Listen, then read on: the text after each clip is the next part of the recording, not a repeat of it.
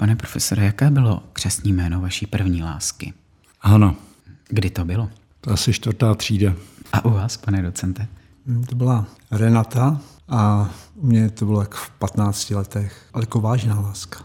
Pane docente, oblíbený žánr hudby? Takový pop rock. Například? Tak ze zpěvaček třeba Adele, a z českých skupin, skupina Kabát. Stejná otázka pro vás, pane profesore. Mám rád zhudebněnou poezii, myšík a podobně. Líbí se mi lecos, těžko nějaká škatulka záleží na náladě, věku. V nějakém smyslu dobrá inspirativní muzika. Co se vám vybaví, když se řekne rodina? Zázemí podpora. Pane docente, vám? Jaké zázemí podpora? Synové, zajímavé víkendy a podobně. Pane docente, jsou akademici vtipní? No, já myslím, že někteří jsou velmi vtipní, to jako každopádně, a někteří to vůbec nechápou.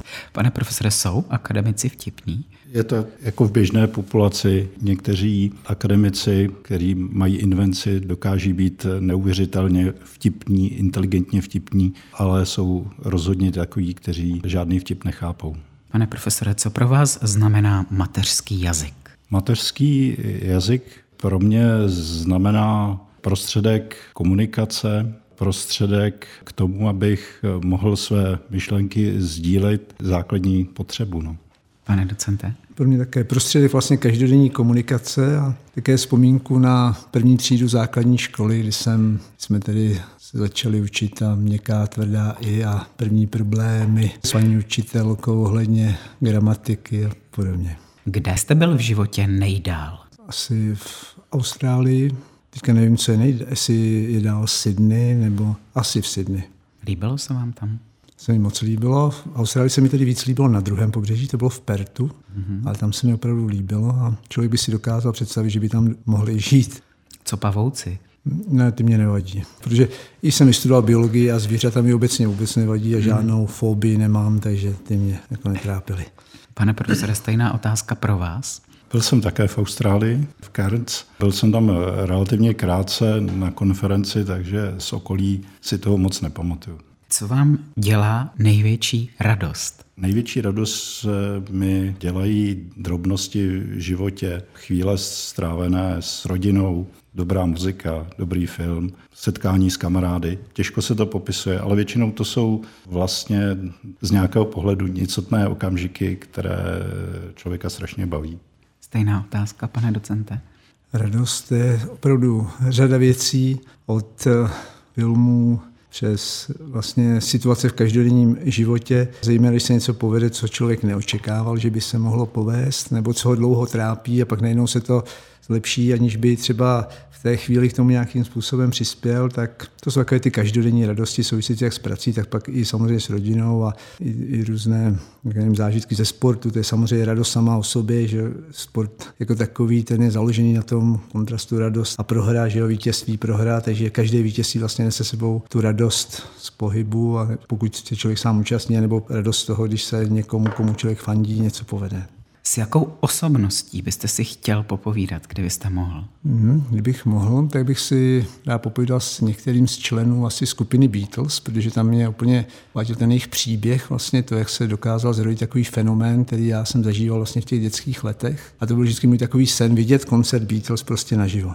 Stejná otázka, pane profesore. Asi bych se chtěl setkat s mnoha lidmi, ale možná bych se chtěl popovídat se Sokratem, eh, protože mě je sympatické, že eh, vím, že nic nevím a v tomto směru bych rád kladl otázky. Jaký je váš oblíbený superhrdina?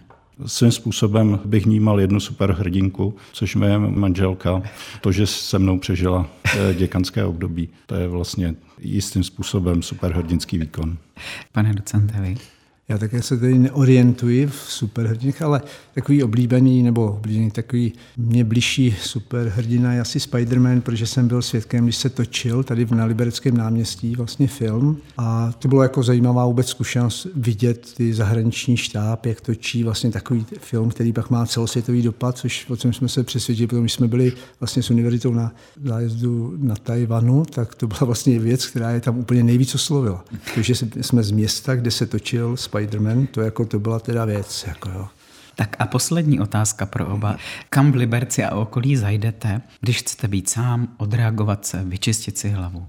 Směřuji směrem na Bedřichov, ať už na kole nebo pěšky. Takže já myslím, že Liberec v tomto má úplně nádherná okolí a, a to prostě tady si může člověk vybrat a může jít v podstatě každý den jinam. A vždy to jako stojí za to, ať už jde směrem na Ještět, nebo na Bedřichov, nebo k Jablonci. Tak v Liberci se myslím v tomto ohledu meze nekladou a je tady spousta krásných míst. Pane profesore, vy? Přímo v Liberci, protože nejsem liberčák, nikam asi nechodím, ale jako jablončák mám blízko k jezerkám a pokud to není jenom třeba odpolední záležitost, tak do okolí Jablonce se dá eh, projít na krásné procházky do, do lesa, podobně jako v Liberci, ale pokud bych měl směřovat někam dál, tak určitě Jízerky anebo Český ráj. Mí prarodiče pochází z oblasti Českého ráje a tam jsou pro mě kouzelná místa ve skaláku a podobně. Takže pokud eh, někdy odpočívat, relaxovat, přemýšlet, tak mezi skály a kameny.